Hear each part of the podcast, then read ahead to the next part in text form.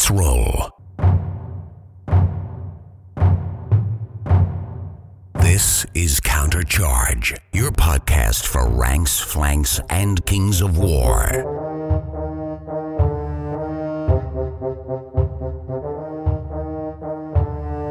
Join your hosts as they delve into the world of Pannithor and bring you worldwide coverage of all things Kings of War. Welcome to Countercharge. I'm Rob Phaneuf. And I'm Jeremy Duvall. Welcome. Uh, Rob and I are excited on this beautiful Friday morning. Beautiful for you, rainy for me. Okay, so rainy for you, beautiful in the glorious, pay for the beautiful weather, California. Right now in beautiful Napa, it's 65 degrees, sunny. Should be in the mid 70s today, so definitely good. As you know, Rob, a former Californian, you know it's going to gonna be a beautiful May California day. I always joke that the easiest job in the world is the San Diego weatherman. Like, yeah. It's 70 and beautiful. San Diego. Yeah. Well, Rob and I are together today to talk a little a little bit of everything, kind of We've done these episodes in the past where they're more deep dives, not into any specific game system or release or interview, but more of just a more in depth, up to date on what we've been up to. We're, we're going to talk a little hobby. We'll talk a little bit uh, gaming news, just news in the industry. We'll talk a little bit of uh, other collectibles, other stuff we're into, TV shows, movies, hobby, you know, sort of the whole smorgasbord of awesome stuff. We've had so many episodes on Adepticon and other other things like that over the last six weeks that we've only kind of lightly touched on hobby stuff. So we have a lot to say. Well, why don't you kick us off, Rob? I know you've been painting like a madman. What have you been up to hobby wise? Well, let's start with Ambush. I have been loving Ambush. I think it's great. It's fun. You play a game super fast. We have an episode, which you will have already heard by the time you hear this, about Ambush and my thoughts on Ambush. From a hobby perspective, uh, since Adepticon, I painted two 750 point armies, one EOD, one Ogres, using the Sands of a Moon two player box set. And I added a regiment of EOD chariots and that's it. I painted the contents. I, what's really cool though is I painted them up in kind of a matching color scheme. I based them the same. Uh, it's tied back into a desert table that, of terrain that I have. So now it's really put a, a, a light under my butt to like get demos going again because I have these cool armies. I have this cool table. It's just visually stunning. So I'm like, yeah, it's passion, right? It, it flows my passion, you know. And you know the the really cool thing is, uh, I demoed it for a few players, but one of the players in particular, he bought an ambush box, and that's cool. But then he put it together, and then he painted it. Then we played with it, so it's like really cool to like demo a, game, and then in rapid succession, the person gets it from bare plastic to playable based on you know painted on the table. I'm like, that's just. Ah, it's so cool. It's like it's it's it's that moment when the joy you know, the real joy is when your dreams are realized on the table, right? And seeing that in someone else's eyes, the best, the best thing. That's awesome. Painted them so fast. Were you doing more kind of like quick paint techniques or talk to tell me a little bit like hobby wise, like what, what did you do? I kind of went old school and where it's faces, bases, and shields. Mm. And so what I did was on both armies, I base coated them a metallic color, gave them a quick metallic dry brush, washed them. That was it for the metal. Majority of the model was armor. Uh, and then I went back in and painted skin or bone and added um, some cloth. And but but but I did you know these aren't these aren't like like I did paint eyeballs. I you know on the ogres they are there is blending on the skin, but I concentrated on the things that would stand out and saved where I could, which is most of the armor. The EOD's full model count and the ogres are not full model count. It's only 13 ogres, but there's a couple. Uh, there's three regiments that only have two two guys instead of uh, three. So uh, it was awesome. And what's really cool is I, I have a Tomb King army, but I don't really have the pull to do an EOD army. And I already have, as you know, a ginormous uh, ogre army.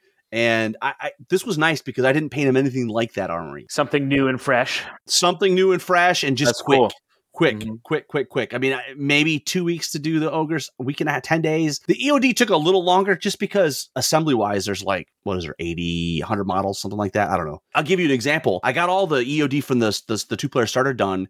And then I went into the store and I said, guys, order me a regiment of chariots, which by the way, the chariots are awesome. They're resin. You get basically the sprue of infantry and a, a sprue of cavalry. So you have the horses and the, and the dudes to make the crew and the horses, but the chariots themselves are resin. I picked it up from the store on a Friday and I had it ready to go, painted Saturday. like that that never happens where you're like start from scratch in like 24 hours you got the unit. That's Yeah, that's crazy turnaround. That's some like my favorite color is done action. Well, when you're passionate about something, it, it makes it a Yeah. lot. You know, when it's something like you're like, "Ooh, I'm invested. I want to get I want to get this to the table." Then it is I got to paint these boots on 40 infantry, you know, or whatever, the slog. That's the thing about painting. Wh- When you can get it to not feel like a job, Yeah. that's when it's fun. And it's okay if you just don't worry about it. Yeah. It's your hobby. Do whatever the hell you want. Whatever makes you happy, do that. Yeah, I was feeling really slogged down with the Empire of Dust. So what I decided to do is just do like a real, as far from Kings as I could, just palette cleansing. I've been talking about with Jeff Swan and Ryan Munsell and Riley Nadeau up in the Oregon Seattle area. They've been playing some Marvel Crisis Protocol, so I picked up some a couple of MCP miniatures. So I painted a storm. I'm working on a beast, but just that palette cleanse got me so jazzed to be painting again that I am working on my scavengers. I almost have a, a unit of scavengers done. I almost have my unit of enslaved guardians done. So even though I took a second to step away from Kings to paint something else, the rejuvenation I felt in painting that other thing has me back on the EOD, painting more than if I had not stopped eh, painting them and painting something else. So it's like counterintuitive, but sometimes putting down a project and doing something else helps that original project's momentum reinvigorate itself. I think it's like writer's block, or this is something that's probably similar in a lot of creative pursuits, right? Where you just sometimes hit an impasse, or you just you don't feel it. Yeah. Do something else. Go a different direction. Go left instead of right. You might find a new path. Yeah, so I'd sort of hit that with the EOD of just being like, oh man, this is just such a slog. So I got a couple of MCP minis painted and I played it uh, a couple times on Tabletop Simulator. Super fun. It's a game system that there are some local players playing, and then in in kind of getting to know them, they've asked me like, what games, what game am I, is my main game, and I'm like, oh, Kings of War is my main game. And I've had a couple of people already say, oh, that's interesting. Know, I'll help you learn Marvel Crisis Protocol, and then maybe you can give me a demo on how to play Kings of War. So I think that shows you that sometimes it's good to to play multiple game systems because then maybe you can help. It's another way to help promote your main game system is to be a, like an advocate for that game system while playing other things with other people. So I've been doing a lot of. ju- I've just been hobbying a ton, like you. I've just been doing a lot of hobbying and working on X Men for MCP. So for the EOD, I am finishing. Uh, I have an Enslaved Guardians horde that I'm on the home stretch. I'm working on my two units of Scavengers, and for those, I'm using some. Uh, they, I'm using the Murder Birds from the Warpath universe, but then also I have a bunch of tiny little ravens that I'm putting in, and I'm attaching them to to the uh, train pieces on the on the base to make them look like they're uh, different elevations. So I think the unit's going to come out really cool. I'm excited about that. I have all of my skeletons that they're sort of my horde of skeleton warriors. I'm batch painting them, so I kind of like that's my warm up. So I sit down to paint and then I spend 30 minutes or an hour batch painting my horde. Like I'll do all the shields or I'll do something. And that gets me sort of in, in the groove. And then I pick something a little bit more interesting. Uh, I've sort of discovered in my painting journey is that whatever has me painting, I should do. Forcing myself to paint a certain way, like assembly style or do this, it just means that I'm not painting or I'll paint for 20 minutes and get frustrated and stop. So at this point, I'm like, anything that I want to paint, if it has me actually putting in the time painting, I'm just going to do that thing. Are you getting into Marvel Crisis Protocol? Yeah, I think it's it's pretty fun. Okay. I picked up. I think it's going to be like my side game. Okay. Uh, there's a lot of people around, like I said, within driving dis- driving distance of my house that play it. And then I, you know, a, a lot of the other Kings guys play it. You know, they they were playing it Friday night at Lone Wolf. So uh, definitely, you know, a side game, but something that could be. It's easy to carry with you. You know, Right. it's only a couple miniatures, so it's like a Kings event. It would be easy for me to bring along for like Friday night gaming. So I'll bring you some stuff at Masters. Uh, I, I have a Venom and I have a Hulk model that have been sitting downstairs in the garage forever. Oh, uh, you know what else I'll give you? Adepticon, we got the, a tank, a Hydra tank. I'll bring that too. Terrain, yeah. Yeah. Yeah, it's a very fun game to play. It's well designed. It's really flavorful. If you like comics, it has a lot of deep cuts into comics. Definitely wacky. It's an exploding dice mechanic game. So you can only take those types of games so competitively serious. It's like Blood Bowl, right? Like Yes. it is so random. So it scratches that different itch Yeah. of like Kings is my competitive tournament game. And MCP is just crazy. You're throwing people in the buildings. You're throwing fire trucks at each other. You're exploding. It's all like it's just it's just like a completely different thing. And it's fun just to pick up one miniature, paint that miniature from start to finish, and be like, I have a unit in the game done. Mm-hmm. And then I've been doing a lot of organization. Like I sent you a picture. You I did. got- uh, you're a man of my a man of Yeah. many talents, but this is right up my wheelhouse, dude. I know. I know that you would, Organization. I was like, Yeah. oh, I know that stuff, you would man. appreciate it. labeled bins. Uh huh. All the same bin too. Your OCD kicked in. Oh yeah, I had to get the exact same They're by Sterilite, right? Sterilite 23 and 5 eighths by 16 and 3 eighths and six and a half inches uh, Like a deep. shoe, like a bit, little bit of a big shoebox. Yeah, so it's, it's wide and long, but not super deep in, which makes sense for storing like miniature type stuff.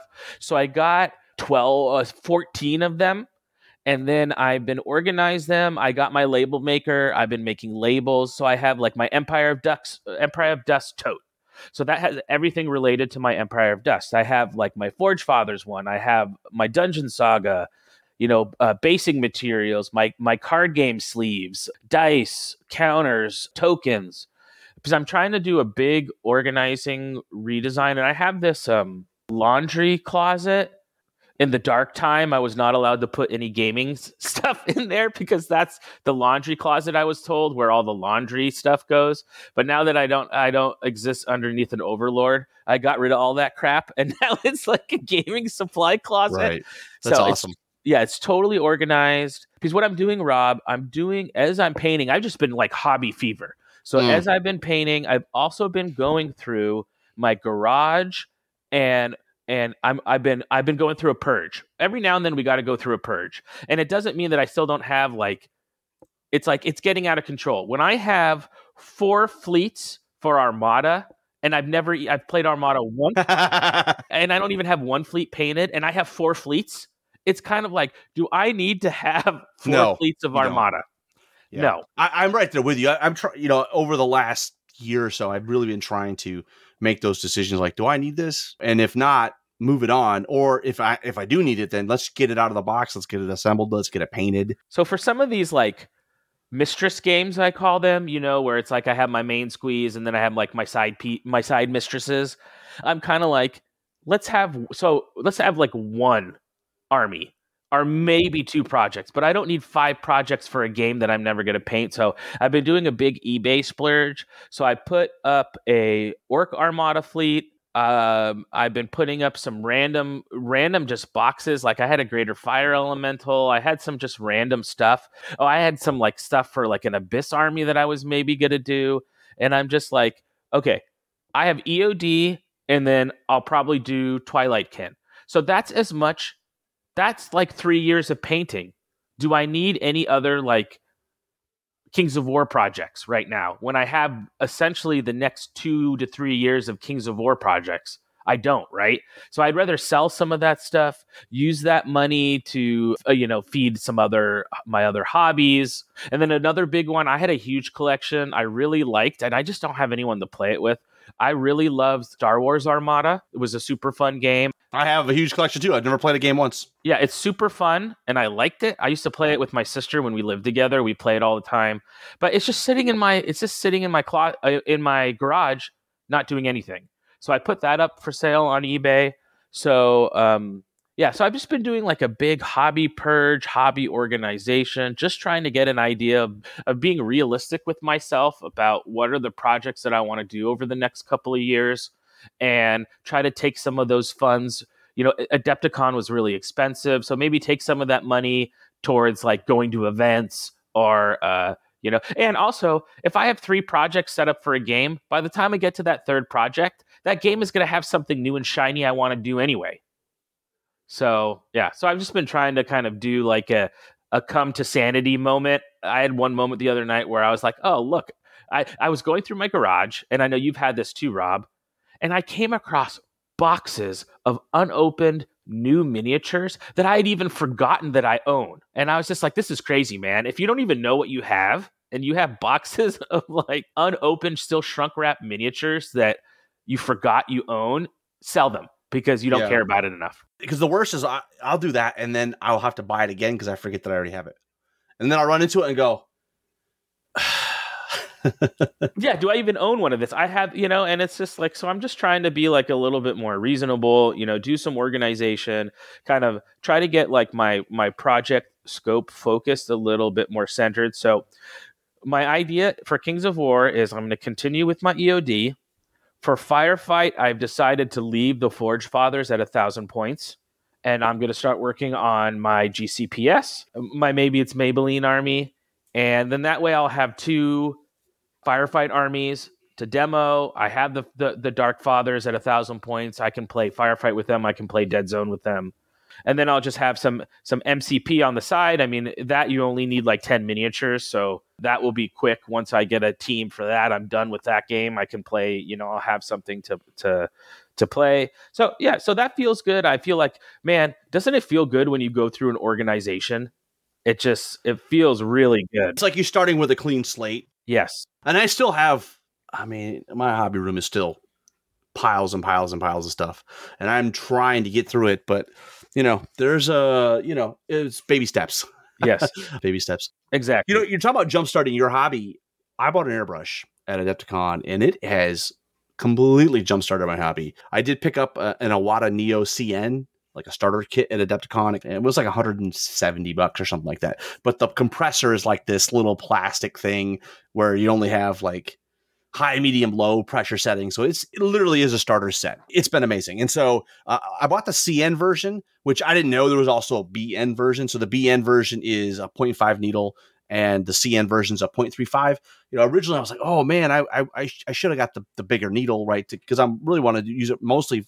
I mean, I'm going to use it for some basing and maybe some base coating, but really terrain's my passion. So getting a bigger needle probably would have been awesome. But you know, honestly, I'm fine with the 0.35. It's it's it's been I, it's been awesome. I, I've uh, and I will say I have made. If you can make a mistake with airbrushing, I've done it. I've done it. Uh, you know, it, it took me a million years to figure out how to thin and paint. You know, thin the paint correctly. Um, I was putting it in too thick, and it was jamming up the gun. I was like, ah, having to take it apart, and then or I was putting it in too thin, and it's like splattering, and spitting out. So, and then I had where I was just, it felt like I was just always cleaning the brush. I was taking it apart too much. I was pulling the needle out too much. In fact, I took it apart and, and reassembled it so many times, I somehow managed to bend the tip of the needle. So I was like, okay, okay. So I, said- I said, all right. And that, that was the point where I was like, okay, dude, you've only had this for a couple weeks and you already broke the airbrush. Yeah. Watched a bunch of videos. Mm. Here's the good news that airbrush, it was only $10 for a replacement needle. So it wasn't like, a forty dollar punch in the face, right? I, I think that I think the airbrush is only like a seventy dollar airbrush. So I bought a couple new placement needles. I bought the most important thing, needle lube, so you can actually lube that needle up. It's, it's it moves better than normal. And I, at this point now, I've really got it down where I'm not having to do like a full teardown all the time. You know, I've got it where I can clean out the gun, and it will uh, from from color to color, no problem, right? And it feels like unless something happens and I did have that happen last night where I, I used some older paint and it, I didn't thin it enough and it jammed the gun up. I had to tear it apart. But normally, if if I'm using the fresh paint and stuff and I'm thinning it, like literally, like I'm only cleaning it like maybe once a week because I'm doing what I need to do between uses. The big thing for paints itself, I I actually uh, invested in the Army Painter Mega Air set. And it comes with 60 colors. So my rule of thumb now is if I'm using the Army Painter set, if if, if I don't have the color then I don't need that color. like I have 60. I have a case that holds all 60 colors, and Yeah. that's it. I'm not adding to it because I already have hundreds of Reaper paints, uh, which also work, which also work in the gun. Which more on that later. Amazing. Pretty much what I've decided on is I am gonna. I, I'm all in on the Army Painter ecosystem. It just keeps everything under one set of products so you know Mhm. they all work together but the Yeah. best thing is the war room carries it so i can i like you know sometimes you go in the store and you're like well i want to spend some money because i'm here patron you know i'm here playing a game i need to buy something at least now i can always buy something i mean in the past i could buy glue or something to be fair i don't need models uh, though i have a bunch on pre-order but i this is another op- opportunity for me to spend money there because I'm always using paint. I, I do want to try the Scale 75 primer because they, you know, you know, Army Painter comes in like black, white, and gray. Yeah. Uh, but a Scale 75 has like a sand color. And so, so I'm really excited to try some of those because those are also available at the War Room. But Reaper paints. Oh, that was like the aha moment for me is when I was like, wait a minute, I can shoot these through the gun. You know, they already have a lot of flow aid. Yeah, they're super thin, right? Yeah, and so Yeah. just add a little bit more, and it's Yeah. golden. Now, I did use some older, older like paint that's like ten years old at this point, Mm. and it it jammed things up. I, I was screaming to myself last night, but hey, lesson learned. I've been using it for priming and base coating. Uh, we'll talk about the goblins. I've actually started to do some blending now, where I did some Maw Beast, where it's like three colors, and you you know the underside's one color, the sides, the top, almost like a Zenithal, but it's it's a base coat. So uh, it's not even a base coat; it's done. I'm not going back over it. Two things that I've learned that are most important: thin your paints, thin your paints, thin your paints, and lube your needle. Those are the two the two things. I think those are lessons just for uh, your journey through life, Rob. Those are good, just life lessons. thin your paints and lube your needle. Yeah. absolutely, absolutely. Future purchases. Uh, I need. I do want to get a better compressor. You know, I've got this little starter thing. Look, it functions. It works. It'll be great for taking to the shop because it's a little tiny thing. It's not very loud. It doesn't have the the, the, control from a pressure standpoint that you get on a real compressor. I mean, I just have high, medium, and low compressor. You could dial the PSI to whatever you want. Uh, that and the other thing is, I made fun of Trent about buying a cleaning mat, which is like a nice, soft, touched mat with a raised lip to put your parts in while you're cleaning it. Dude, I have almost lost so many. Fr- some of these parts are to say they're tiny. eh, Like, like I, I I have to put my painting glasses on, which are 3.5 magnification, and even that might be not not uh, enough magnification. Some of these parts are so minuscule. So yeah, uh, Trent, you were right. That was a that was a good pickup. I'm I'm gonna get one too. It'll help me from losing any parts. Well, let's jump into. I did have some paint woes because I've been using this airbrush, and it turns out when you're airbrushing and you're learning to mix your paint, you blow through some paint. yeah. And as I said, I was I've been airbrushing with some Reaper paints and going through them a little faster than I normally would. I mean, I have some paints that are like 10 years old at this point. In particular, I have my triad for grayskin. It's called the Dusky Skin Triad. So it's the most amazing thing eh, on the planet. Last night, I'm like, oh, I'm almost out. All right, no problem. Tomorrow, I'll just go on Reaper's website, $50, whatever it is, free shipping. Oh no. So I go on their website. Wait, why why isn't this coming up? Why can't I find it? So I go to the forum.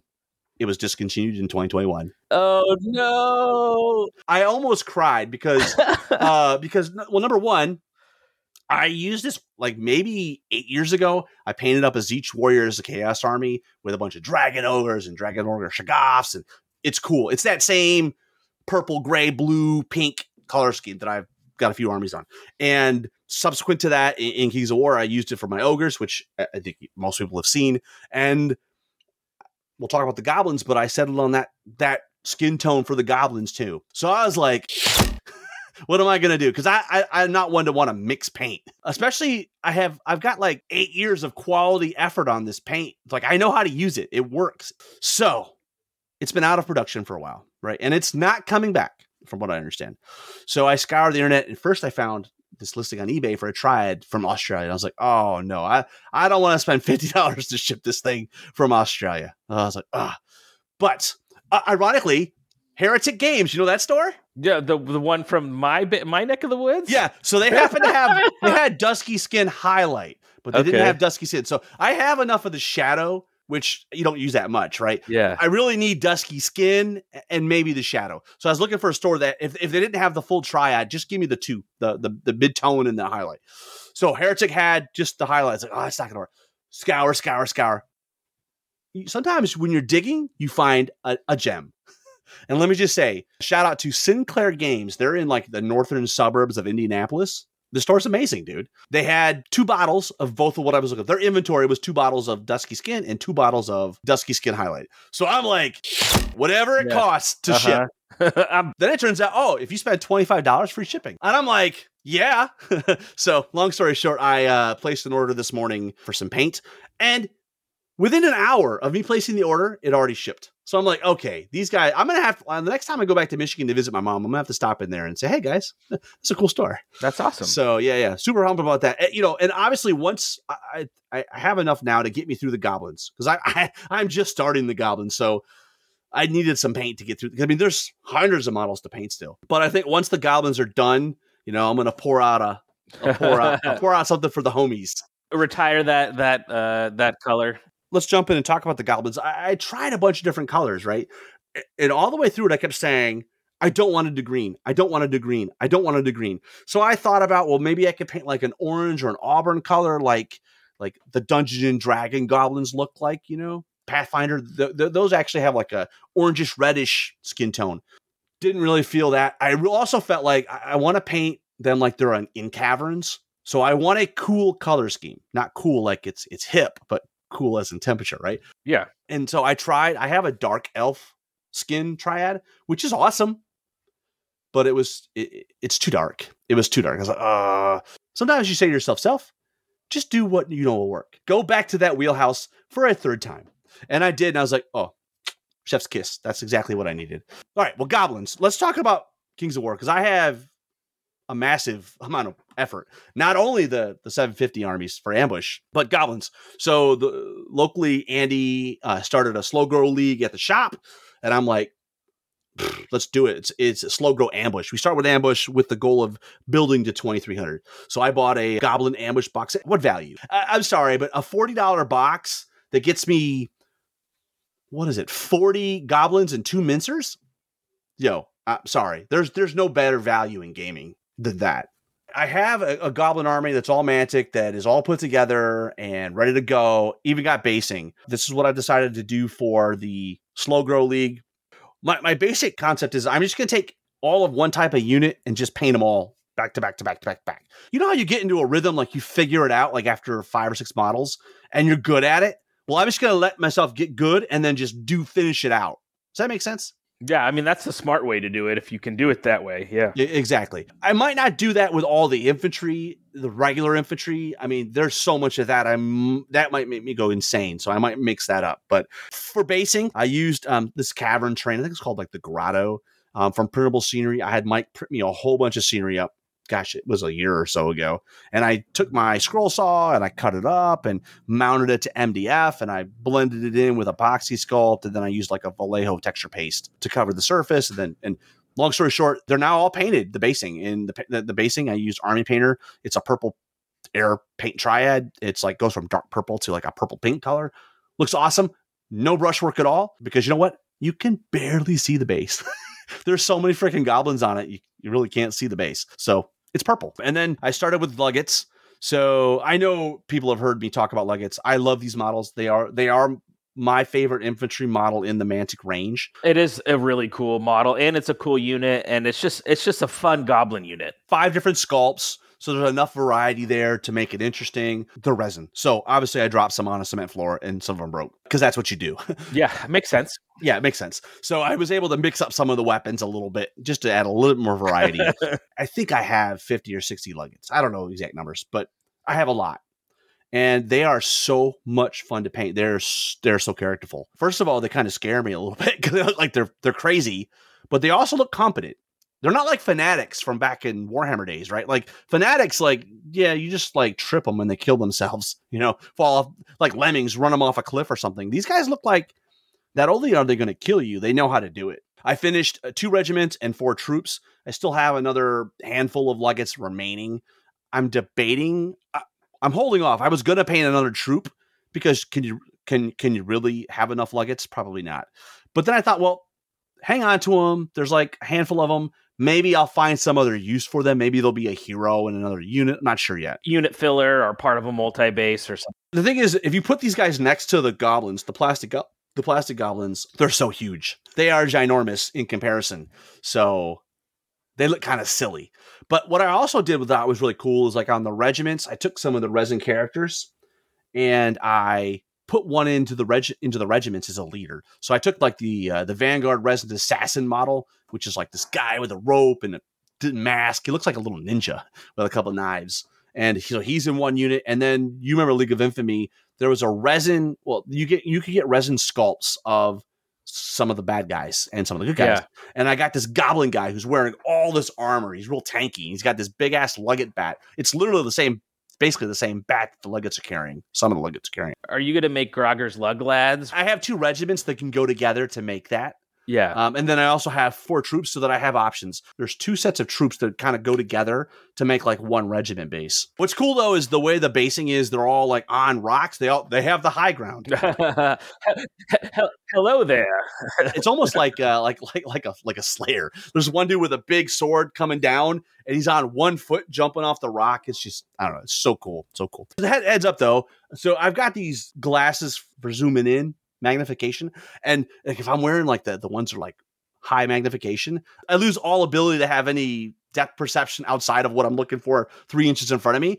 And I dropped one of the regiment, uh, dropped one of the troops, and it like shattered. I was like, oh God bless it. Lesson learned. I got to be careful handling those bad boys. The second unit that I've already painted is are the trombones. For the trombones, they make metal models. I am anti-metal. You know me. I'm anti-metal, anti-PVC if I can help it.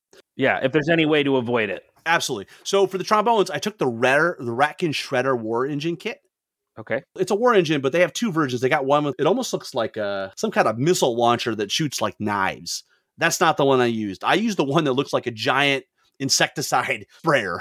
It's you know, and the the head the head cannon that I have is that we roll these things out and they shove them into the tunnels in confined spaces in these caves and they shoot it through there and they knock out and disable the bad guys. And then there's these dudes with like these giant man catchers that come out and grab the dead bodies or the incapacitated people. The trombones themselves are all painted. They're cool. Uh, one of the things that's interesting I haven't done yet, they're, they're painted and they're based, but I'm going to do some, I'm going to call it OSL, but really what I want to make it look like is like it's, it's spewed like a green fluorescent nauseous gas. And so I've been watching videos on how like you can put some white ink into like the deep recesses and then you can lightly spray it. I uh the the air the air mega set from Army Painter comes with this thing called Gauss green, which is a fluorescent green. Oh, nice. So that's my plan. I, I'm tr- I'm I'm thinking about doing that. Um, I haven't done that yet, and I still haven't done the crew. The crew is still a little bit of a problem because the war engine, the, the shredder war engines, come with Ratkin crew, which look awesome, but they've got like rat feet, and they and, and the heads are attached. They're part of the torso. There's not really a way I can convert them. So at first I thought, well, maybe I'll use Luggets. Uh, maybe I might I might do the Lugget, make them like into a, like I said with the man catcher. That might make sense. I, I try to use the, it might still do it, but uh, worked with the the normal plastic, the Goblin, but they're so small they can't see above the war engine. they're like they're down. So my trombones are painted and based, playable, but I don't know yet what I want to do for a crew yet. I mean, I know what I want to do in my head. I just haven't figured out how I'm going to actually execute. How to make it happen? Yeah. Then uh, the next unit that I've started is the Maw Beasts, and I, you know, if you're a Goblin player, you have a ton of plastic Maw Beast pups that come on the sprue, right? I mean, I've got like 50 of them, and I'm going to use those. I'm going to sprinkle them in because they're, I mean, they're cool models. But then I also bought a troop of the Ratkin Hack Paws, which are the mounted Ratkin. What's amazing about them is they're using the same mount as you can get from like the Goblin heroes that are mounted. The the mount itself is completely just the, the the animal. There's no saddle, there's no there's no bridle, there's nothing. I just bagged up the Ratkin riders, put them off to the side, and I'm in the process of painting up these five resin hack paws, flea bags, whatever you want to call whatever you want to call them. I'm gonna mix them in. And the the the head cannon for this unit is I got the resin trapper model from Vanguard, which is like this little dude. He's like laying a trap out. In my head, he's their leader and he's like setting traps. He's got his beasts to go in and help him capture people. I also ordered a box of the plastic goblin slash mincer kit for the goblins, which should be here soon, maybe maybe, maybe Monday. Those have the new have new flea bags. I just don't know if those are going to be molded in with like the the harness piece that or the attachment piece to the chariot. So I'm not sure yet if they're going to be as easy to use as the hack paws, but Yeah. more to come. Uh, but yeah, it's cool. I've got like these mobbies that are like jumping off and they're like lunging. They look really cool. Airbrushing, I couldn't believe how cool it was. You know, it's like three shades of this dusky skin. Bottom is dark, and then light, you know, reg- mid tone on the side, and there's like just a highlight on the top. If I would do that with a paintbrush, it would take me forever Now, still takes you for take me forever because I was learning how to do it. Yeah. But now that I know how to do it, it's pretty fast. I mean, I'm still going to go in and probably put a few final highlights. I mean, these are resin models; they're they're not cheap. I'm going to put the effort in. Yeah, goblins, goblins, goblins, goblins, goblins. I've got Maw-Beast on on the on the station right now to paint. Um, and then I've got a, a, crap ton of actual infantry that need to be painted. And you know what's really cool is I'm just like looking at the model and thinking, okay, what can I airbrush to be fast? So, you know, on the Luggets, I I actually base coated the whole model with with metal, with a blackened, you know, my you know the the same color that I use on almost ogres, all these armies is it's called blackened steel. Yeah. Sprayed the whole thing, dry brushed it, and then that's it. Wash it, and then and then go on to the colors. But now there's not as much armor on the regular infantry, so I'm I'm probably gonna base coat it the skin color, like I did with the Maw-Beasts. And, and then just add like the, the cloaks and a little bit of armor that's there. So goblins are awesome. I, I can't wait to do the wingets. Now that I have an airbrush, like I was like, I put the winglet together and I was like, ah, I don't want to paint this by hand. Well, now I don't have to. So that's goblins. People are saying, well, what's up with salamanders? They're still there. I still have to work on them. They did win uh, third place at our store, uh, Armies on Parade, uh, this past weekend. So that was cool. Lost out to Oh, 40k armies, but that's fine. Yeah. I got that going for me. Mm-hmm. But I still have to paint a bunch of unlocks because it turns out I actually can't play ambush with that army. I don't have anything that unlocks in Uh-huh. ambush. So all I have are hordes. Yeah. You know, and, and really, I need more, just more unlocks in general. So I've got ceremonial, guard, Ceremonial guard, right? That's the one that makes sense to add to what you already have. Yep. is and then I've got hoarders. unblooded as well. I'm going to do uh at least one regiment of unblooded, and then Uh-huh. now that I'm airbrushing, fire elementals, greater fire elementals, Oh yeah, I bet you that that would take an airbrush really really well. That unit. and then let's talk about night stalkers. Just like the goblins, I a couple maybe last summer, summer before. I don't know. It's been it's been a little while. I built the Night Stalker army. They're all built and they're all just sitting there waiting for paint. Now, they were built with the models that were available then. You know, it comes out Monday. new Reapers, new Butchers, a new Void Lurker. I'm like, oh. So I pre-ordered a couple boxes of each of those of the Reapers and the Leapers, maybe three boxes. I don't remember. And then a Void. So more to add to the pile. And uh, I my plan is to do it with an airbrush if I can. Obviously, the the default one would be the purple, blue, pink color scheme that everybody uses, or maybe like a ethereal color scheme. Dude, I'm a, I'm a contrarian. I never want to do what everybody else does. So I'm not sure if anybody has any good suggestions for a color scheme or something that I should look at. Let me know. Uh, but the pre-orders pre-orders are supposed to be here next week. Once those get here, um, at some point this summer, I'll get them built and added to the the horde, and then I'll start painting. I do at some point have to look at the PVC. Obviously, replace the butchers and I replace the reapers, but they're still like what shadow hounds and phantoms. And I've got some resin in there because that's what Vanguard had like a little bit of resin and a lot of PVC. And so I don't know yet what I'll do with those yet, but more to come. It's super cool. I will say the goblins have been going amazingly fast. It turns out everything was built. Everything was based, uh, you know, it just like blue tacked on. So like it, it- it's like all the I don't want to say the hard work. I got to just do the fun stuff. just get to paint. I already had everything assembled. So I'm looking forward to another one of these with Night Stalkers where 90% of it's already built. I don't have any basing yet for Night Stalkers, so I need to figure that out too. Uh, and then Kings of War armies. I, I bought a bunch of halflings, and now with Mantic Vault, I don't know, man. Uh, and then Armada, I at Adepticon bought two starters, two boosters, a flyer pack, and an extra extra large ship for Northern Alliance. So I started to airbrush them, and that's when I bit my needle. So it's been on a little pause. But now that I've got my airbrush working again, if I can squeeze it into the somewhere in where with the goblins, um, I want to paint it. I will. Big shout out to Zach at Mantic Games. I had a one of the boxes came with one of the wrong sails. Reached out to him, shot up some pictures back and forth to make sure he understood what I needed. He dispatched it, got it yesterday. Super awesome. nice. So, and then obviously, you know, Mantic Vault again, there's terrain. uh, so, uh, and I pre ordered all of the resin stuff coming out in June. So, this summer, I'm definitely on the hook for a lot of Armada stuff. Cool. Definitely going to be 3D printing a fleet of ghost ships in my future, I think. So, there just so much stuff. How about you? How about uh, hobby stuff? You been working on anything else? Yeah, one thing I did pick up, and I needed to talk to you about it. I originally I was thinking for my Empire of Dust for my um, reanimated behemoths, I was going to use the Necrosphinx that you were kind kind kind enough to give me one. Yeah. and then I and picked uh, up Mark one had one too, right? yeah, I picked up one from Mark. But what I've decided to do to keep that that uh, army all Mantic, and because it's a model that I love, and I saw some really nicely ones. I'm just gonna I'm gonna use the Cronius as my steel behemoth. I like it. I love that model. Behemoth though is on a bigger base, isn't it? Isn't it's on, a chariot? base, so I'm gonna and so that means it gives me more room to cool do cool dynamic basing. You need to make him like almost like soul snaring, where he's pulling the essence out of somebody down there. He's Yeah. looking down at him and like pulling their essence out. You know, like a casket of souls type stuff. We're like, oh, Exactly. Ah! So I think it's a good model to use. It will give me, and then it will fit like it, I can paint it to look like my weathered stone with like the blue magic energy coming mm-hmm. out of it. You know, so I think it will fit the army. So then that means the Necrosphinx you gave me. I could sell it and then use that money whenever I go to a tournament. I always bring a fancy countercharge award. So maybe I just That's put that in back That's a, into, that's a like, great idea. swag, Roll it into something else. Roll it like into some idea. swag that I give to people. You know, Do it soon because you know old world. Everybody keeps saying old world's coming back, so yeah. maybe the models will come back for production. So Yeah, so I think I'm gonna make that switch to the Cronius. I, I picked up two Cronii from Troll Horde Games, Mr. Chris Fisher. Shout out to Chris. I get all my Mantic stuff from him for the most part.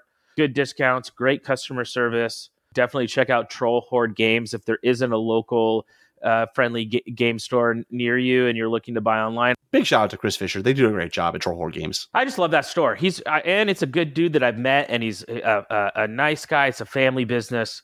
I like supporting them. If he doesn't have it, he'll let you know. Hey, I talked to Kyle. They're sending me the shipment today. I'll have it, and then all their shipping is really fast. It's all pri- you all you get it within just priority shipping, so it's all within a couple days. So I bought a lot of stuff from him, and then in the past too, he's done where if it's like a special character in a box set or something, he'll break down box sets sometimes and sell you Mhm. just the part part that you need. Right. And so I have two Cronii coming. I bought my Murder Birds from him. So the Murder Birds come in packs of two. Such good models too. Andy Patton, our store, is using them. I just I love those models. They're really cool. So I'm going to have three. I'm going full model count for those two units. So I just picked up three packs, which is six models. So three and three.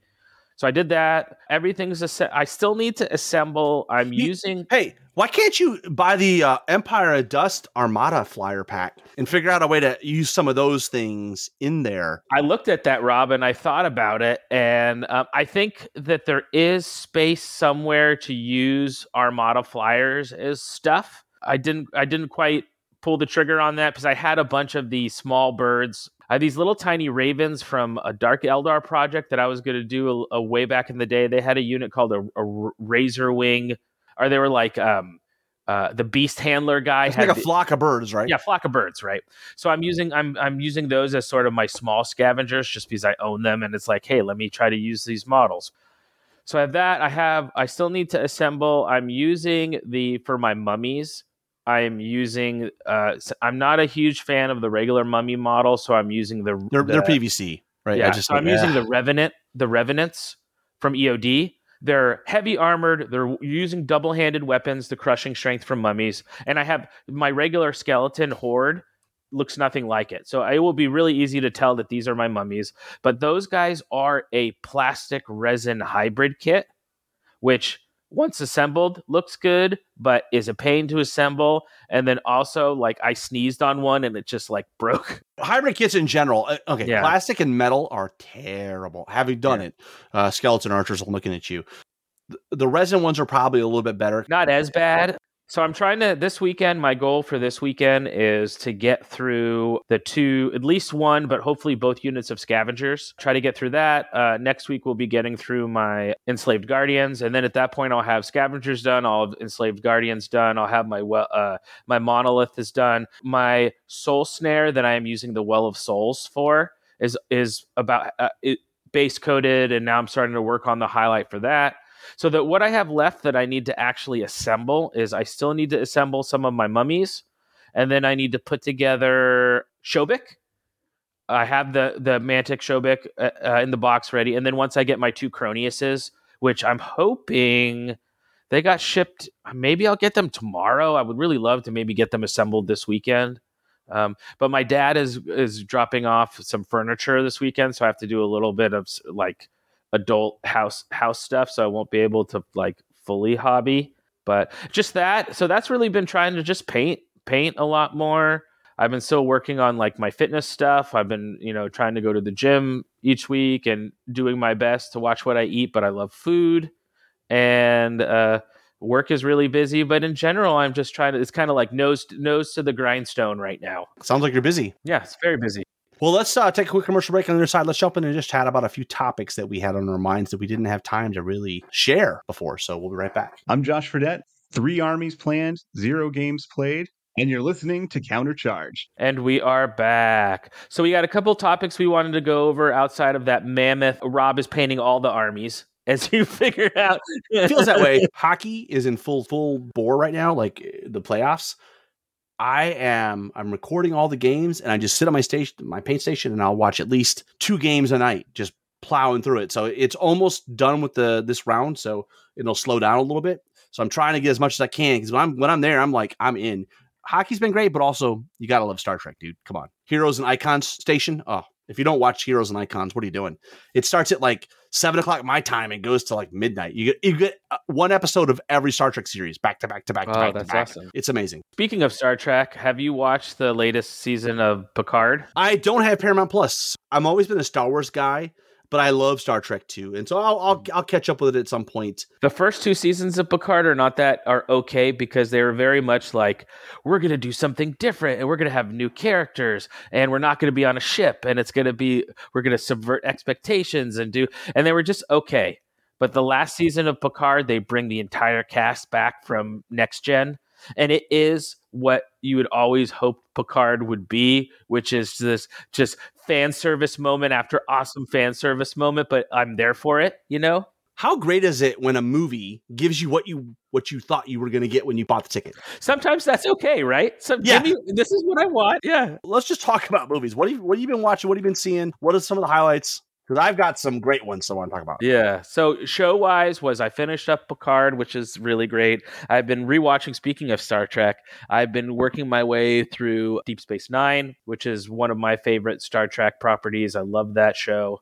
I've been watching that. Movie wise, I just went and saw the last Guardians of the Galaxy. So last couple movies I saw, I did see Ant-Man my sister and I will always go when there's like a new Marvel movie. We'll go see it together, or uh, like we saw the D and D movie together, you know, stuff like that. So saw Ant Man, uh, uh, the new Ant Man, the new Guardians of the Galaxy, which I thought were okay. They were they they were solid. I think that you know post Endgame, the MCU is still trying to figure out like what what are we gonna do now. Guardians of the Galaxy though did what did did what it says on the tin, right? Like, it gave me what I expected. Yeah, it wraps up that trilogy of movies. Yeah, so it was fine. It was good. I liked it. I didn't see Ant Man, but I, my daughter and her couple friends, we went to see uh, Guardians of the Galaxy opening weekend, which would have been Yeah. last weekend, and it was fun. I, I enjoyed it. It's like the Titanic. You know the boat's going to sink. Well, you know they experimented on a baby raccoon to get to this this thing, Yes, and you know that you know that's coming. And when you see it, you're like, oh, that's kind of hard to watch. I, I get squeamish to that kind of stuff. The older I get, the less I like watching that kind of stuff. if you're going to see Guardians of the Galaxies and you have a thing around like animal testing, trigger warning. I mean, it's is there is some like intense stuff.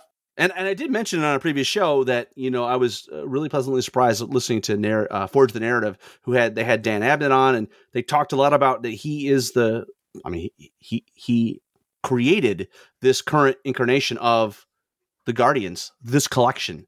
If you haven't listened to that, you need to listen to it because it's amazing. You know, they basically said, look. We don't really want you messing in with our our good stuff.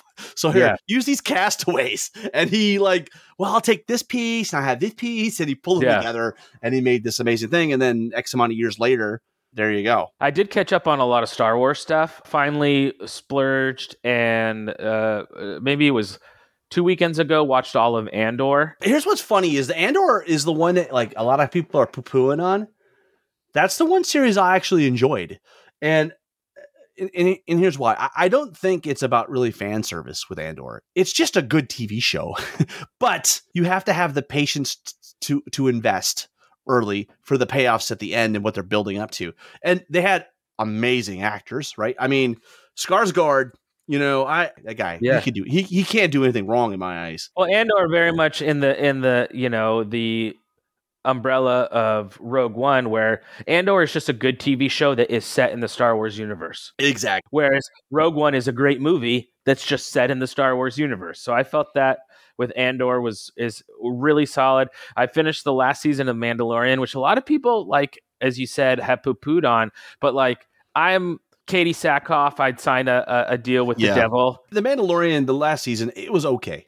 But here's the thing when you have Luke showing up unannounced, where do you go from there, right? Like that is the mountain, that is the Mount Everest. So anything that comes after that's going to be compared to that. And I never w- watched the Clone Wars, and I'm finally starting to watch that now. The animated Clone Wars. Yeah, the, the Clone Wars is it's it's it's a mixed bag, right? And the last season of Clone Wars that they made for Disney Plus is great. You know, it all it wraps a lot of stuff up with Rebels. Well, my sister's a big fan of like Clone Wars, Rebels, The Bad Batch, all that stuff.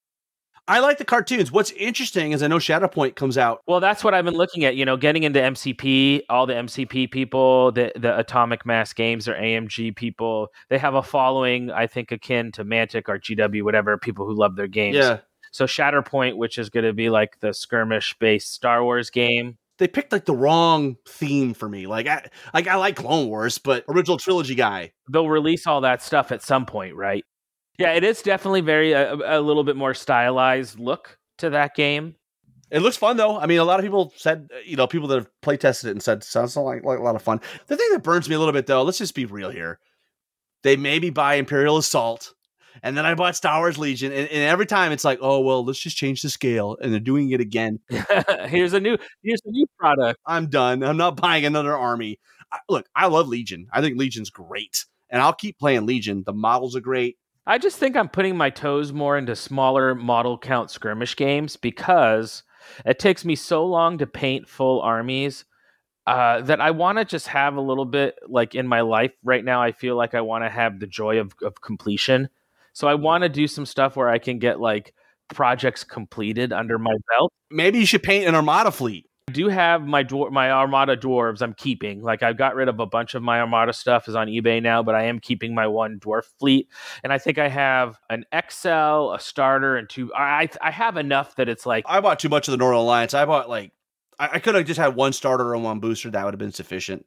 I didn't need to buy two of each, but hindsight's twenty twenty. So, uh, but back to movies. Uh, so we went to see Guardian of the Galaxy three. You didn't see Super Mario Brothers? no, I had not, and that's more for personal reasons. That was like uh, Hillary and I would always do Mario Kart, and we were like, so that was just like, you know what? It's a great movie, though. I will say that is probably one of the two movies this year that completely delivers on what you want. Oh, awesome! Like if you're a fan, go see the movie. And the second one is the Dungeons and Dragons movie. Yeah. I didn't go into that with any expectations. Me and my daughter went to see it. We don't play D&D. I've never played D&D. It's always been on it's always been gaming adjacent for me. But you know what I do love? Dungeons and Dragon animated cartoon from the 1980s. And there may or may not be a cameo, but it's just a good movie. It's just a fun movie. It's a fun fantasy adventure movie. It's ice movie and like it's just fun. And some of the comic elements, you know, when the owlbear takes the bad guy and is bashing her in the ground, I'm just Yeah. like rolling, laughing so hard. Well, and I love the fact that like Chris Pine's character is the bard. So awesome. He has no powers, but he comes up with all the plans. And it's like you know, you have like it's like your D and D group. It's like he doesn't really do anything, but he's like, ah, this I come up with the plan. Maybe what's been missing in D&D movies from the past is that, you know, this has a bunch of solid actors with a good script. It's well executed. Like they hit on everything you needed. Like in the past, maybe they had one or two good actors, maybe the script was lacking, or maybe the budget wasn't like this has all the elements to be a good movie, and it's just super fun. And Hugh Grant, when do we get to see Hugh Grant as a bad guy? Hardly. Is that the first time ever? Maybe. No, it was it was just good. I'm really curious to see. I know Joe.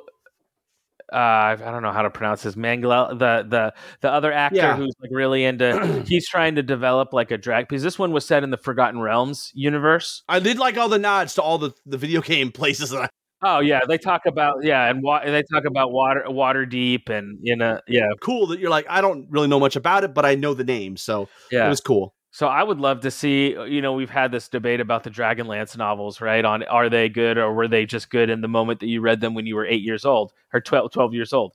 But I'm really curious to see. I think the Dragonlance universe is really awesome. But I don't know. I mean, I heard they were thinking about doing a sequel, but I guess the D&D movie box office wise didn't do as ho. I just don't know if people go to the movies as much as they used to in this sort of new, new post COVID world. Do people just like Guardians of the Galaxy had lower box office? Guardians of the Galaxy had all that baggage, right? Like all the, I mean, there's been, let's be honest, some of those Marvel movies that have come out in the last few years have been terrible. I think that's kind of dragging on them. But I would say if you're on the fence, Guardians of the Galaxy is worth going to see. It's it's a it's a fun movie. Yeah, no, I mean it's a solid one. I think it's done. It, it, it just uh, opened to a little bit less than Guardians two, and I think the MCU really is. I don't think they've just had a couple movies that haven't been so great. I think that Endgame ended on such an amazing level, and I just don't think they've found their stride yet on like what's sort of going to be the next story. The trailers for the Secret War show with Secret Invasion with Nick Fury coming back, that show looks really great. Yeah, yeah, there's a lot of good stuff on TV. Uh, you, you got to dig in. Uh, you know, an upcoming dude. Uh, this is gonna sound weird, but Transformers, new Transformer movies got me. Oh, I'm excited. Oh yeah, because that's got some Beast Wars stuff in it, right? It's like a sort of a sequel to the the, the Bumblebee movie, right? Because it's supposed to take place in the '90s, and you see Bumblebee as which the Bumblebee movie was pretty good. I thought oh, amazing, amazing. Yeah, I thought it was right? it was way better was one of the better of the ones. Timer. And yeah. what's funny is that is my favorite, and then the first Transformers movie is my second favorite. Yeah, and this movie falls in between those two because you see Bumblebee is that old beat up Camaro so which mm-hmm. you turn to at the end of Bumblebee. So I'm I'm excited about that. And then I know there's Into the Spider Verse 2's coming out. I love that movie. Yep. Yeah. So that should be that good. And then great. the mm-hmm. new the new Teenage Ninja Turtles. I, I believe it or not, I, am on, I'm on board with that. I think uh, it, I, I have been known to be like, that's not my Ninja Turtles. They did it in a unique way that I'm okay with. I'm excited.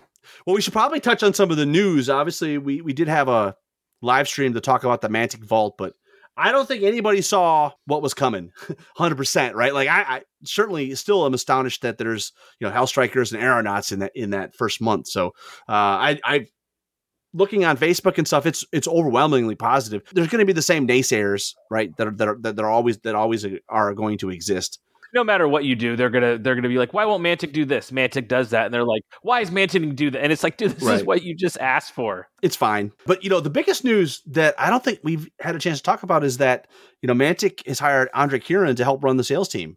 I, I don't know how well people know Andre Kieran, but you know, uh, when I moved to Memphis, he was at GW part of the sales team, right? And then subsequently to that, he went to Fantasy Flight. and then most recently, he was the the head of U.S. distribution for Asmodee. From where I'm sitting, that's a pretty good resource to have working with you. I think that's going to be a, a win-win proposition for Mantic. I know he has the Golden Goose. It's like a, a consult. It's like a, consultant business. Yeah. yeah. So, so I'm, I'm, I'm. It sounds to me like they're bringing in a game, game expert to sort of like work with their sales team and maybe do some teams, you know, some skills building, ref, refining. He was at Fantasy Flight when they transitioned stuff to Asmodee, you know, became part of Asmodee and became this juggernaut just not just in gaming but in distribution. So that's what they needed. And i think in the quote in the article ronnie says you know we hired andre to help take our business to the next level you know? So i think and that's sort of been their when you've talked to ronnie and talked to kyle sort of 2023 they felt is like this is the year that we're going to push things we're going to turn it up to 11 right? Both exactly. with our releases the quality of our releases it's just everything around Mantic now is feeling like more professional. They're they're they're you know they're really like turning up their um, Mantic 2.0. I think, and that's sort of what we've heard a lot this year. And I think we're seeing the the proof is in the pudding. We're seeing that desire to up their game in a lot of different areas. Exactly. We would be remiss if we did not mention on the day after the release of Tears of the Kingdom Legend of Zelda game, Ryan Smith's new Legend of Zelda army, which is spectacular doesn't doesn't do it any words. Oh, go yeah. to the go to the the Facebook page. You'll see the post. He even gave Countercharge folks a little bit of the behind the scenes work in process picks. Well, I know he was taking all the models out of like a Wii universe or like a Wii Zelda game. Well, he took it out of Breath of the Wild, the, the Wii U ver- version, and then he yes. took them into Blender and cleaned up the the surfaces, uh-huh. and then 3D printed the whole army.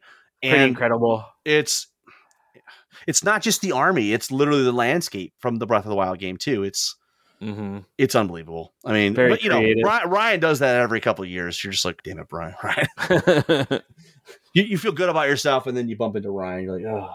One of the things we should probably touch on is collectibles. What what have you been buying? Good question. I have been uh, continuing to build my library. I've gotten out of uh, single issue comics and have just been focusing on collected editions. So they've come out with some cool uh, new Star Wars omnibuses, more recent Star Wars stuff. They did a really cool crossover event called War of the Bounty Hunters.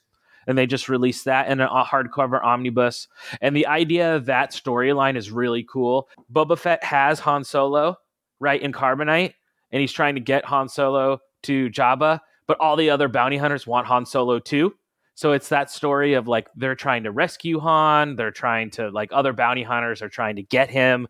So it's just like kind of a crossover event that takes place there. So it's after em- Empire Strikes Back, but before Han Solo is delivered the Jabba the Hutt. That came out in collected edition. They came out with a collected edition of the comics that were based on the X Men cartoon show from the 90s. So I picked that up.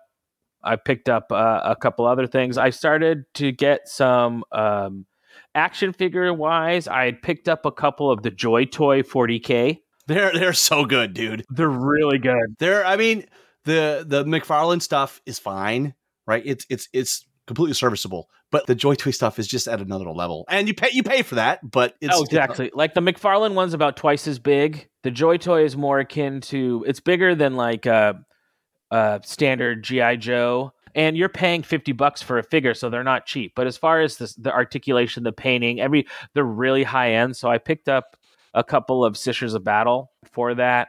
But again it's one of those things where it's like i don't know it's like you can't get too into something because it's like I got to make sure like money wise I'm not I'm not going to I'm not going too crazy. But I did pick up a couple of those. And then what about you? I know probably uh the GI Joe is continuing.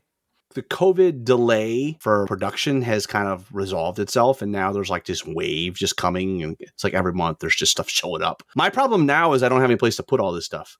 I told my daughter it was funny; she was off a day this week, and I said, "Look, you have two choices. You can clean up your paint station, or I'm going to put your paint station in the garage, and I'm going to put another shelf there, and I'll put more GI Joe figures there." So she cleaned up her station. it's funny. I had to box up all my Black Library stuff because uh, I had a bunch. it's not being read; it's just sitting on a shelf.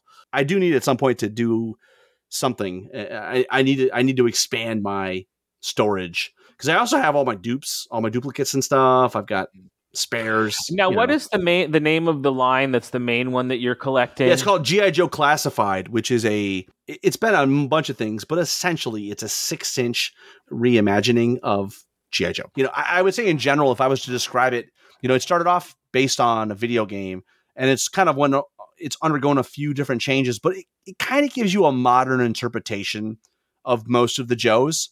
Um, there are some throwbacks. They have a, they have a retro series where they're literally just giant six inch versions of something you would have seen in the 80s. And they even come on blister packs, which from a collector standpoint is not a great idea because you want to see something get jacked up, ship a big giant blister pack in a padded envelope, which is what Walmart does. So yeah, it's it's a problem. The, the, the better part, I think they're up over 100 figures at this point. The coolest thing they've come out with that they have they have a thing called HasLab, which is basically Has, Hasbro's version of Kickstarter. I backed a six inch scale Cobra HISS tank. Oh man, that's crazy. It's it's it's super big, right? And it comes with like a bunch of extra figures. It, it's it's fantastic.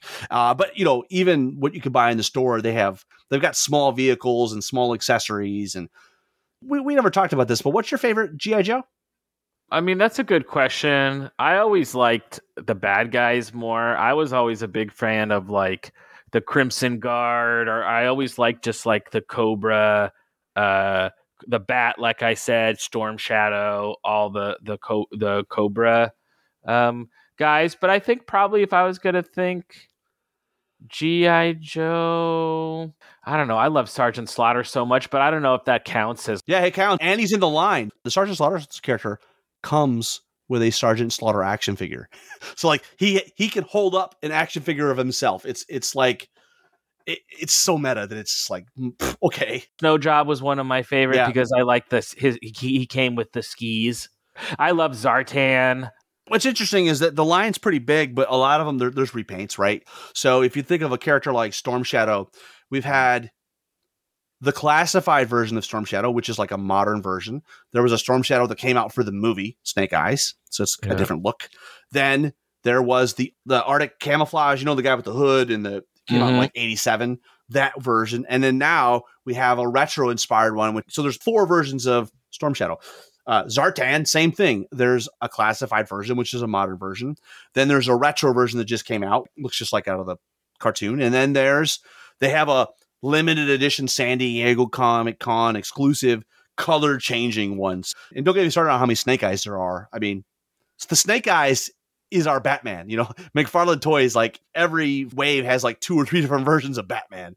There's always a, w- a new Snake Eyes around the corner. Is at this point the, the line's big enough that a lot of the heavy hitters are have been made, and so now they're getting into more of the deep cuts. Like next Mhm. up is like Big Ben. Big Ben's not a popular character, I don't think, but and dude, the Serpentor is still the highlight, right? Yeah. Like he's got the air chariot. It's just dumb. Or the Doctor Mindbender. Uh, Doctor Mindbender comes with all this lab equipment. Dr. Mindbender. Doctor Mindbender. So uh, I mean, from a Cobra standpoint, Copperhead's always my favorite character because you didn't really know much about him. But if I wanted to go with the guys you know, Cobra Commander is hard to beat, dude. Yeah. The iconic voice, the same voice as Scar- Starscream from the Transformers. You know that I can't do it, but you know what I mean. I don't know. I was a big GI Joe the movie fan. I know it's like controversial, right? The cartoon, Yeah, I like it. They learned a lot from Transformers when they killed off Optimus Prime. That ah, maybe we shouldn't kill off Duke. yes, uh huh. it's funny. There's a lot of similarity to to modern day, uh, you know, because one of the criticisms they got back then was, "Why are you bringing in Don Johnson as the voice of Falcon?" Right? Yeah, And you don't need big Hollywood actors. And we're hearing it today because Transformers is making a new animated movie, and they chose not to use Peter Cullen for the voice. We're oh, gonna we're gonna use Chris Hemsworth. So first of all, I hope he can do an American accent because I. I Optimus Prime as an Australian is not going to work for me. yeah. I don't know. It's all about the nostalgia as a kid, right? Since I loved Sergeant Slaughter so much, his fight against Nemesis Enforcer in that movie, I think is so cool. And I love, voiced by Peter Cullen. yeah, Same voice of Optimus Prime, yeah. I really liked the GI Joe. The movie had a really lot of like post-apocalyptic, like really messed up stuff in it, and they were going to infect the whole world. The Shangri-La Golobulus, Yeah, Golobulus voiced by Bur- Burgess Meredith. and Pythona was amazing. Yeah, no, I really like. I was always a big fan, and I thought like the whole intro to that movie is so great. Go on YouTube and say G.I. Joe movie intro, and you'll find Yeah. it. It's like a four minute battle around the Statue of Liberty. Yeah, and it was something that was like I remember as a kid going to the, see the GI Joe movie, and the art and production value of that beginning scene was so much better than the cartoon. I really remember vividly being like, "Oh my gosh, this is amazing." Being just like sucked into that, yeah. Because GI Joe the movie and Transformers the movie were like two seminal moments for like an '80s kid growing up in the '80s. Like you, you remember seeing those in the theater were huge. Transformers even more so, like you said. It's like we want to sell you guys new toys, so we're gonna kill all your old toys. They're dead. That was what Hasbro did back in the day, right? Like with Yeah. Transformers, kill off most of the Autobots, so you have to buy new ones. Yeah, I mean Megatron's just like murking Ironhide in the head on the shuttle. And then Megatron got blown up for Galvatron, Yeah. right? By the way, Galvatron, uh, not Galvatron, Unicron. he's the main bad guy in the new movie for for Beast Wars. Well, I mean, he is like a big bad in the Transformers universe that they haven't used. Yeah, so I'm curious to see that. You know, like I said, I thought the first Michael Bay Transformers movie was what was okay. I liked it a lot. It was enough fan service that I, I felt like, okay, this is Transformers. Bumblebee put it over the top for me. That was the one that was like, ooh. Well, I mean, yeah. they, they go back to the more the G1 more look. Well, he's a he's a beetle like he was in when when the toy came out, right? He was he's a yellow bug. Yeah, so I'm curious to see this new movie, kind of like how it fits, you know, uh, in that sort of, uh, you know. Did you watch the Transformers animated show on Netflix? There's three or four of them. I watched them all. uh-huh. Yeah, they're good. Yeah, they're pretty good. I thought those were good, and those kind of fit in all the. There's Transformers, but then they incorporate the Beast, you know, so it's a little bit kind of tying in all the different mythos together. I thought was pretty cool. And GI Joe, interestingly enough, has a few shows too that people need to watch. One of them is called GI Joe Renegades. It's it's like a dozen years old at this point. It's like one of them shows where they go back and it's a reboot. They they completely change the whole story on its on its thing. Have you seen GI Joe Resolute? Is that the one that has the more kind of like higher quality anime style art? Correct. It it, again is pretty old. Is GI Joe Resolute? Is that a standalone movie or was that a series or? It is a series of shows, very short, that they made for like Cartoon Network or something. Okay, But you can purchase them on a DVD, and it's it makes a cohesive story. okay, But it has the definitive Snake Eyes versus Storm Shadow fight. Oh, it's really good. It's beyond good, dude. It is kids should not be in the room. It is insane. Okay. And I will say something controversial. Charlie Adler, who does the voice of Cobra Commander, I, I honestly think he might be better than Chris Latta's original voice. I mean, this dude sounds like a psychopath, but he's calm enough. He doesn't have any problem killing you, but he's competent. More sociopathic as opposed to like, Yeah, exactly. Like Chris Latta, when he's screaming at you, you're like, you're a buffoon, yeah. right? Yeah, this Cobra Commander is kind of like a buffoon a little bit. So if you haven't, you really need to owe it yourself to, to watch uh, G.I. Joe Resolute. Uh, Renegades is great too, though. Like I said, but Renegades is not canon. It's its own thing unto itself. It's an interesting story too. So what about now? Is there like a current, like running currently animated GI Joe show? No, I, from what I heard though, there's there's some stuff coming, but there is no current GI Joe show. Uh, so if you want, you go back and you watch the Sunbow and the DiC shows, right, from the '80s, because there's plenty of that. There's 100 plus episodes to watch of that. Uh, what's your favorite? Do you have a favorite GI Joe from that original run episode, Favorite episode? or something that sticks with you still? Oh man, I don't know. There, Rise Serpentor or Rise, which is like a five part series where they create Serpentor. Yeah. It's pretty memorable. It's the start of the second the second season. Hard to really pass that up. But you know, there's a lot of shows or a lot of episodes that they focus on a specific character, Yeah. and what they're doing is like it might be Ace or something. Mhm. You're getting to meet characters that you don't really get a lot of background on. So I, I I'm a big fan of those as well. Yeah, it's hard to pick. It's hard to pick one. So I'll just say Ser- Rise Serpentor Rise. I mean, that's Yeah. that's pretty pretty. That's a, that's a that's a classic. it is, yeah. Any of the multi-episode arcs are are pretty are pretty are pretty good. You know, Mhm. and, and, you know the crazy part is they're all available on Tubi for free, and you can watch them, and they, they hold up relatively well, all things considered. I mean, classified. I I, uh, I have so many pre-orders still out, haven't showed up yet, and I don't have a place to put them. So I don't know what I don't know what's leaving the hobby room next. Are you buying anything in the store, or are you just getting it all? I do. Uh, so basically, I, I, as a rule, I pre-order everything. Okay. I, I always have I and, and usually pre-order it from multiple stores so I know I get it. And then Okay. every time I go to the store, I see what they got. Okay. Occasionally you're like, oh look at that, they got this on clearance. Oh look at this, I get a Tiger Force Wakando for seven dollars. Yeah. I'll do that. That's Mhm. good. I have a lot of doubles and stuff that I don't need, but I like them. I, I'm Yeah. a hoarder. I'm a hoarder. Yeah. It makes it makes it makes you feel good. It makes me feel good buying stuff. Yeah. and, well, I mean, the, the other thing is I, I I don't have to be as big of a hoarder because my daughter's a hoarder. You passed on. That's that's the FNUF gene. Yeah, so I passed it on, and she's all about gargoyles, which another Uh-huh. animated series if you Oh, haven't that watched. show was so good. It is, and the, and the, and the action figures from NECA are really nice. Are they good? I've never really bought much from NECA before, but Thing is, if you play with them, I think they probably get a. Uh, uh they probably have a reputation of breaking. because most of the TM TMNT stuff is all NECA, right? The cartoon stuff from the show is NECA, so the cartoon stuff is NECA. Playmate still makes some. There's a bunch of people Yeah. making turtles. Because I know NECA does a lot of horror stuff too. They right? do. They have a They lot of do. horror. They do all the Predator and Alien stuff, Terminator. So my daughter, that's that's her wheelhouse, dude. Like, give her like a Predator holding up a spine. She's all about it. Speaking of Transformers, I did finally finish putting together my masterpiece Lego Optimus Prime. Oh, that sounds awesome. Oh, dude, it was so it was a really fun build. took me a few weeks to put together. It's funny though. I did have to have an awkward conversation. with My wife's like, "Why do you need a third Serpentor?" I was like, "Well, they're San Diego Comic Con exclusives. Uh, they're hard to come by." well, you tell her you need one to open, one to keep in the box, and one for just in case. And and actually, I have two in not just the box, but the shipping box. And I got one that's not open, but it's like you can display it because Oh. it's got See, clear. that's plastic. that's a real collector when it's in a box that's in another box that's Right. in another box, and you don't open any. yeah, it's kind of sad. You look at my shelf and there's like a brown corrugated a brown box. box, and you're like, I know, but I, I know but what's in you there. know. You I know know, what's in there. in there. Yeah. What's in there, Rob, and no one's touching it, and It's fresh. beautiful, and there's no dust or anything on it. Well, you know what's funny is one of the things I have to do now is I have to budget for like box protectors. So, you know, uh, there's a couple sites I use because you're not just going to buy one or two box. You're going to buy a bunch when you buy them, right? So you got to like keep a running tally of how many box protectors you need. And then what really infuriates you as a collector is when they do something stupid like, oh, I don't know, make a retro card backed thing. And you're like, how the hell am I going to protect that? Yeah, It's a giant blister pack. Now, have you looked at or, or are familiar with like I know like the grading world for comics and other things.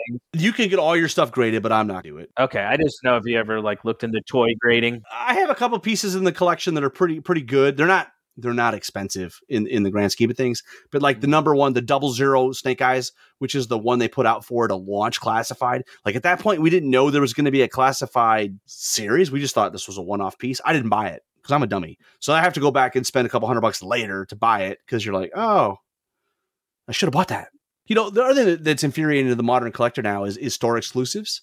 There's so much stuff that's like Target exclusives, Amazon exclusives, Walmart exclusives. Well, that means you got to buy it from certain sites, and it just it just limits the availability of the part. You know, Hasbro, to their credit, sometimes will still most likely still have some available on their site, even though it's Target exclusive. The Double Zero Snake Eyes, that's the one that's in like the the black box. It is a black box, and it comes with like a like stuff for the dojo. It's got like a weapons rack, and uh, it's pretty sweet. Yeah, I mean, there's that one. There's the regular release of Snake Eyes. There's a Fortnite version of Snake Eyes. Oh, there's at least there's two Snake Eyes that come with different different timbers. like they have two di- like they have like a commando version and then like more of a standard version. So that's at least four. There's a retro one. There's five. I mean, there's I really want Lego 21311, which is the Lego ideas. You know how like are you talking about like what was it the uh the HasLabs or whatever? yeah. Lego has like Lego ideas that's like more kind of their like uh niche type stuff. Right. And they did a, a Voltron kit that it's all the lions fully uh, connect together. Uh, and I really want that kit, but it's like in the secondary market, it's, it's 400 bucks. Yeah. So it's like hard for me to spend. That's like a PlayStation 5. And now when I go out and I'm I'm looking at toys, collectibles stuff, I I have to ask myself like, do I really need this? Right? Because Yeah. ultimately, like I, I tell myself. I'm into GI Joe, so if it's GI Joe, I, I can usually do the mental gymnastics to get to where I need to be to be comfortable making the purchase. there's some there's some adjacent ones, like I'm a huge fan of Jazz in Transformers. So my my favorite is uh Devastator. Do you remember Devastator? He was the Yes. he was the combiner kit that was Yeah. 5 Mhm. Decepticons. I had that as a kid, and I probably have most of them, but they're all beat up, right? They're toys. If I Yeah. could get it uh, like an in- in-box one, I, I would probably, but I'm not spending five hundred dollars on one, right? Like that's just dumb. Because that one had um, all the uh, separate parts, but it had combiner pieces. Yeah, it was a construction equipment, so it was like a bulldozer, and then like a But there's these little extra plastic pieces that you would use to con- help you connect all the all the the four and and those like connecting pieces were all the stuff that little kids would lose. So so like the Devastator complete in box are, you know. So, and uh, some of those old transformers, the box themselves, people just sell the box. Well, yeah, because they're like expensive, right? And and I know like things like Devastator, they probably been released. You know, another good example is Eternia from He Man. I don't know Mhm. if you, you follow He Man at all, but you know, in Eternia playset is like several thousand dollars, right? Like in a, like a, crazy. And Mattel has their own Kickstarter too, and they and they just funded a new Eternia set. So for all the fans of He Man, good on you, man. Like that's awesome. You you know, it's, it's funny because in some ways you feel like oh you don't get all the attention you should get because it's GI Joe and maybe it's not in the the the modern zeitgeist of the world. But the reality is that GI Joe is a Hasbro property. It's their property, so they don't have to pay for the Transformer license or Disney for the Star Wars license. So you know they, they have more control. And so when they decided to do a new Sky Striker in the three and three quarter inch size, you know, I, now I don't really collect that. I I say that, but you know how it works, man. You say, "Oh, I don't collect three and three quarter," and then something comes out, you're like, "Oh, maybe I do need it." Like we were talking about Super Seven, right? So Super Seven has the the five POA three and three quarter Sunbow series, you know, cartoon GI Joes, and I'm like, ah. I'm not paying twenty dollars for a figure, but then you find one that's like, oh, it's it's nine dollars or it's on clearance, and then it's like like any other drug, you just buy one, right? And then it's like, oh, it's a slippery slope. I mean, I would really like to pick up the the 2002 Bandai did a 2000 in 2002 re-release of the Takara Tomy classic diecast uh, Macross Valkyries. Right. You know, it's the same uh, kit that was Skyfire and Transformers, right? They Uh, just took and obviously same- Jetfire, right? uh, Jetfire. is yeah, sorry. one of my favorite Autobots. What's interesting, what's interesting is I never knew this as a kid, But several people, including uh, this this podcast called The Retroist, did a bunch of Transformer episodes. They pointed out the fact that only Decepticons used to fly, Mhm. right? Like uh, Yep. Autobots were all about like obviously auto is in the name, but like they're all about driving. Whereas the Decepticons had the ability to fly or become planes. It wasn't until Jetfire that showed up, and you know if you remember the story arc, Jetfire was a bad guy, and then he Yes, who switched sides? he yeah. switched sides, and so Mhm. yeah, it's I I still have my Jetfire, and he is one of my I, I love Jetfire quite a bit. As a kid, I was always like, why doesn't he look like everybody else? Because he's a different. He's he's a Macross Plus kind of thing. I don't know. It- definitely, you could tell. Yeah, because they just took that. They just essentially took that. Yeah, there's some, some really great videos around like the licensing of Robotech. There's this one toy video. Oh God, you must, you have to have uh know this guy. Uh, What is it? Is it Toy Galaxy? The name of the YouTube yeah, Toy channel? Galaxy. Now it's called Secret Galaxy. Dan Larson is his name. Really high end quality videos Yes. about topics. licenses, histories, whatever. Yeah, it's a great channel. Pixel Dan is another one. He's more He Man related, but he'll do everything Oh. too. Pixel Dan, Secret Galaxy with Dan Larson, Geek Dad Life is another one that that I've been watching a lot lately. I kind of just really focus on GI Joe, but I'm a nerd. Yeah, There's still like like yesterday I was I was at a discount store and they had like some like real cheap like small transformer. I'm like, well, do I really need a Ravager in my life? Because I like Ravager, and I was like, you know, what? I finally told myself I have plenty of stuff just sitting on my shelf that I don't really care about. Just put that money into GI Joe and be done with it. You're into the big time when you're in Lego. Lego is Yeah, I mean it's yeah, and I used to have a huge Star Wars Lego collection, which I've downsized. So right now I have um, just a few things. I have like the Optimus Prime. I have the masterpiece Thor's hammer. That's huge. That's Thor's hammer. And then I have the um, I have the Infinity Gauntlet, and then I have this the Iron Man Gauntlet. So they're like right next to each other. So I have a couple of the like the the the bigger bigger pieces, but again, it's just expensive and you know, while I was married, I just had run out of space to store. well, that's my problem. Is I I've got stuff in my garage now, like extras and stuff. I'm like, That's why I'm selling some of this stuff on eBay, Rob, because it's like if I if, if I have no space to display it and look at it, and it's just sitting in a box somewhere. if you know it's in a box somewhere, it makes me feel good too. I mean, I get I get that, but then it's also like I want to like pay down bills and buy a house one day. you know, Never got the bug for like statues, but man, there's uh, some of these hot toys and stuff. I mean, some of these statues now are, are ridiculous. Oh, I can't even. That's another thing that I can't. That and you know what? Also, too, I watch videos on YouTube of is intention to get into it, but Marvel ca- trading cards. Like I love watching. I, I was a huge Magic kid, so I like I don't have room or anything to be into card games or whatever. But I still like watching unboxing, like people opening booster packs of. I don't even care what it is. I just like watching that. But the Marvel cards is something that's crazy because there are Marvel cards that are worth more than the first appearance comic is of that character. And these are like the ones from the 80s, or wh- when are these from? 90s? New, new cards. No, these are like the new cards. Okay, okay. Yeah, where the where they're numbered, hologrammed, or whatever, and if they get graded, they're like, you know, that worth thousands of people are paying thousands of dollars for them, and I'm like, how can a, a card?